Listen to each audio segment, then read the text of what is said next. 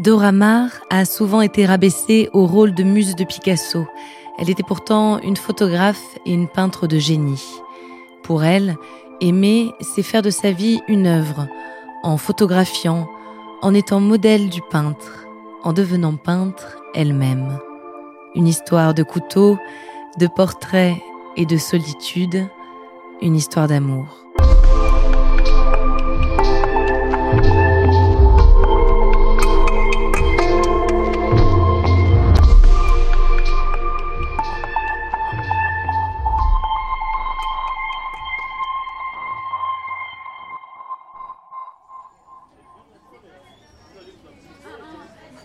1935, Paris.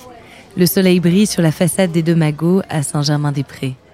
Pablo Picasso, 53 ans, pousse la porte battante avec empressement. Il pourrait dire qu'il est venu faire connaissance d'une jeune femme s'il n'avait pas déjà fait sa rencontre par image quelques jours plus tôt. C'est chez Man que Pablo voit Dora pour la première fois. Dans l'atelier du photographe surréaliste, un cliché retient l'attention du peintre. Une femme, brune. Son regard transperce le papier. Sa main posée sur son front, à moitié repliée, ressemble à une tarentule. Qui est-elle demande immédiatement Picasso. C'est Dora Maar, lui répond Manet, une excellente photographe. Picasso insiste pour repartir avec la photo. Quelques jours plus tard, un rendez-vous est fixé par l'intermédiaire de Paul Éluard, ami de Dora et de Pablo. Dora est déjà installée à une table quand Pablo fait son entrée. Elle s'amuse à planter un couteau entre ses doigts qui sont déjà ensanglantés. D'entrée de jeu, Pablo comprend qu'il a affaire à un personnage. Il n'a pas tort. Dora est née Henriette Theodora Markovitch 28 ans plus tôt. Elle publie ses premières photographies en 1930, en même temps qu'elle étudie aux arts décoratifs. Elle commence par des reportages de mode pour des magazines. Elle fait déjà preuve d'une grande inventivité. Dora joue sur les décors et le photomontage. Dans une publicité pour le shampoing Pétrolane, elle fait naviguer un voilier sur une chevelure ou jaillir cette même chevelure d'un flacon.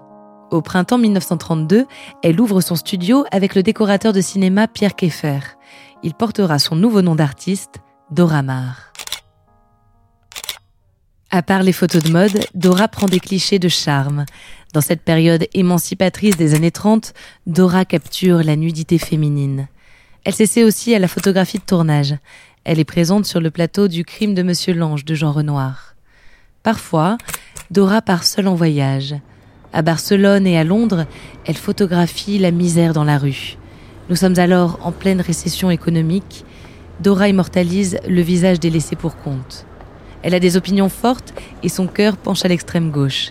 Après la manifestation sanglante du 6 février 1934, alors que les fascismes montent partout en Europe, Dora signe l'appel à la lutte, un tract initié par André Breton. Dora est alors très proche des surréalistes. Ses photographies mêlent collage et montage et semblent tout droit sorties d'un rêve. On y voit des créatures étranges, des corps déformés et des mises en scène impromptues. Quand Picasso plonge ses yeux dans ceux de Dora, en ce jour de 1935, elle n'a donc pas à rougir. Dora Maar est une grande photographe surréaliste qui excelle dans son art. C'est la première fois que le peintre espagnol s'entend si bien avec une femme. Qu'il s'agisse d'art ou de politique, Dora lui correspond en tout point. Avant qu'elle ne devienne son modèle, c'est lui qui pose pour elle. Pour leur deuxième rencontre, Dora le fait venir dans son atelier et le photographie sous toutes les coutures. Ils deviennent amants, sans que Picasso ne rompe avec Marie-Thérèse Walter, avec qui il a une fille, Maya. Dora inspire Pablo. Il la peint, souvent sous les traits d'une femme triste, une femme qui pleure. À mesure que la vision de Picasso s'assombrit, influencée par l'histoire, se déforment les traits de Dora dans ses œuvres.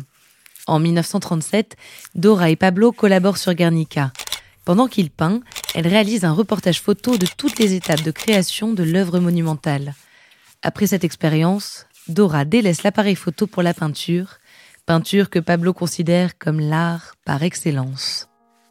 Quelques années plus tard, Pablo et Dora s'éloignent jusqu'à se séparer. Après la rupture, Dora sombre dans une profonde dépression. À l'hôpital Sainte-Anne, on lui administre des électrochocs. Picasso et Paul Éluard s'y opposent. Dora est ensuite suivie en psychanalyse par Jacques Lacan, puis elle reprend la peinture. Pablo lui offre une maison à Ménherbe, dans le Vaucluse. Elle s'y retire et y vit seule. Elle se tourne vers la religion catholique. Pendant des années, l'œuvre de Dora sera occultée par celle de Picasso. Ce n'est qu'en 1999 qu'on découvre ses peintures lors d'une vente aux enchères. Elle-même avait voulu enfouir son passé, oublier cet homme à qui elle inspira une de ses périodes de création les plus brillantes.